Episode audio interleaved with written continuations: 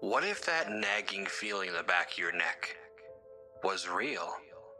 What if those hands reaching out from the dark that you believed were there were there? What if the monster in the basement really existed? And what if there was really something under the bed? Would you have the courage to face your fears? Hello, brave souls. I'm your host, Paul Rondeau, and tonight's story is In the Walls.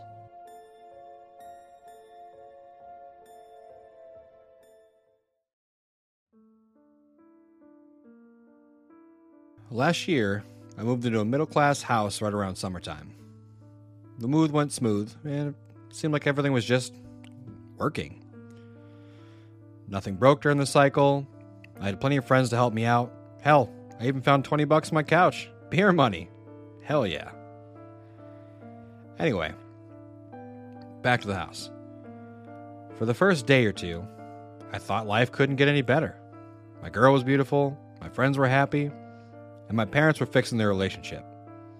However, I hadn't realized until it was too late that I was doomed to remain in this prison, which I sit in now as I tell you this story. The first time it happened, I was in my room. I was in the zone on my Xbox. You know what I mean. Where you get 10 headshots without breaking a sweat? Yeah, that. As I was kicking fat terrorist ass, I heard movement downstairs. My room was on the second floor. It sounded like someone was running around down there. Like they were running from room to room, banging on the walls, just being flat out obnoxious. Hey, Jeff! Get out of my house! I said 3 o'clock, dumbass. The noise stopped. I waited a few moments before turning back to my game, but it was too late. I was already doomed. I saw it come at me too late. A tank. Son of a bitch, I sighed. The next few days were normal. There were no more sounds that shouldn't be there. Just the pipes. The heater, you know the sort. Yet, about three days later, that idiot Jeff snuck into my house and started beating up my shit. Alright, you're not getting off so easy this time. I shouted as I charged down the stairs. As my foot hit the last step, something out of the corner of my eye moved.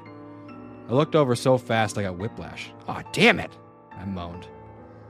I didn't even pay any attention to the fact that whatever was my house had disappeared. After that, it got worse. That same night, as I lay in bed, the banging started again. Not only was it worse, but it was on my floor of the house this time. I was sure I locked everything before I came upstairs. So here I was pissing my pants at 900 miles an hour while something was destroying my house. I actually pulled the blankets over me. Hey, I was scared. As the noise approached my door, just as I expected to bash open and slaughter me, it stopped. The next morning, I grabbed my baseball bat as I got out of bed. If whatever that thing is was still out there, it would regret it. I didn't find anything, but the house was trashed. Almost everything was tipped over, torn, broken, missing, or worse. I just figured I'd been robbed.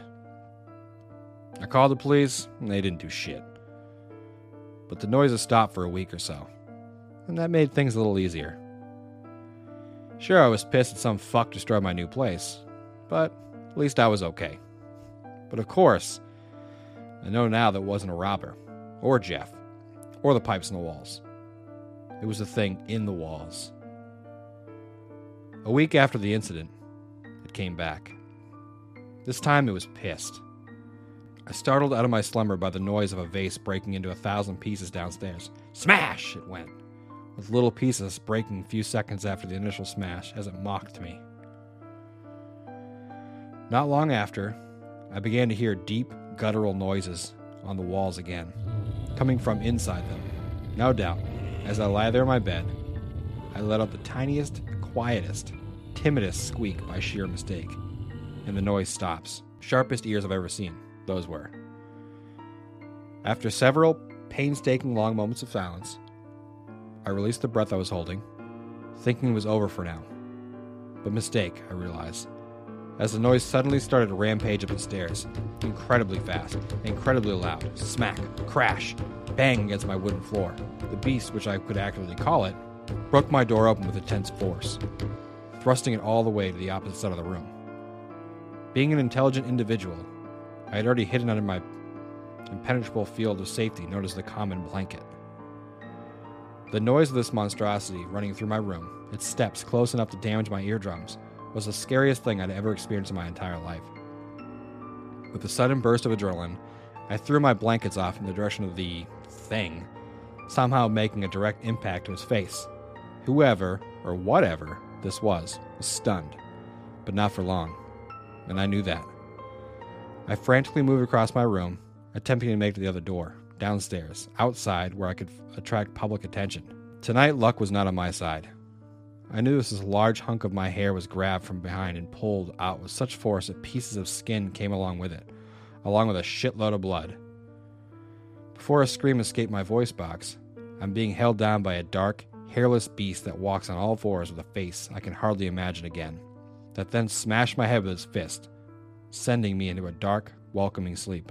Someone new has moved in, but they don't even acknowledge my existence, the jackass. I patiently watch, wait, hear, hoping that they will. But no, not me. I'm not worth it to them. Maybe if I bang on the walls.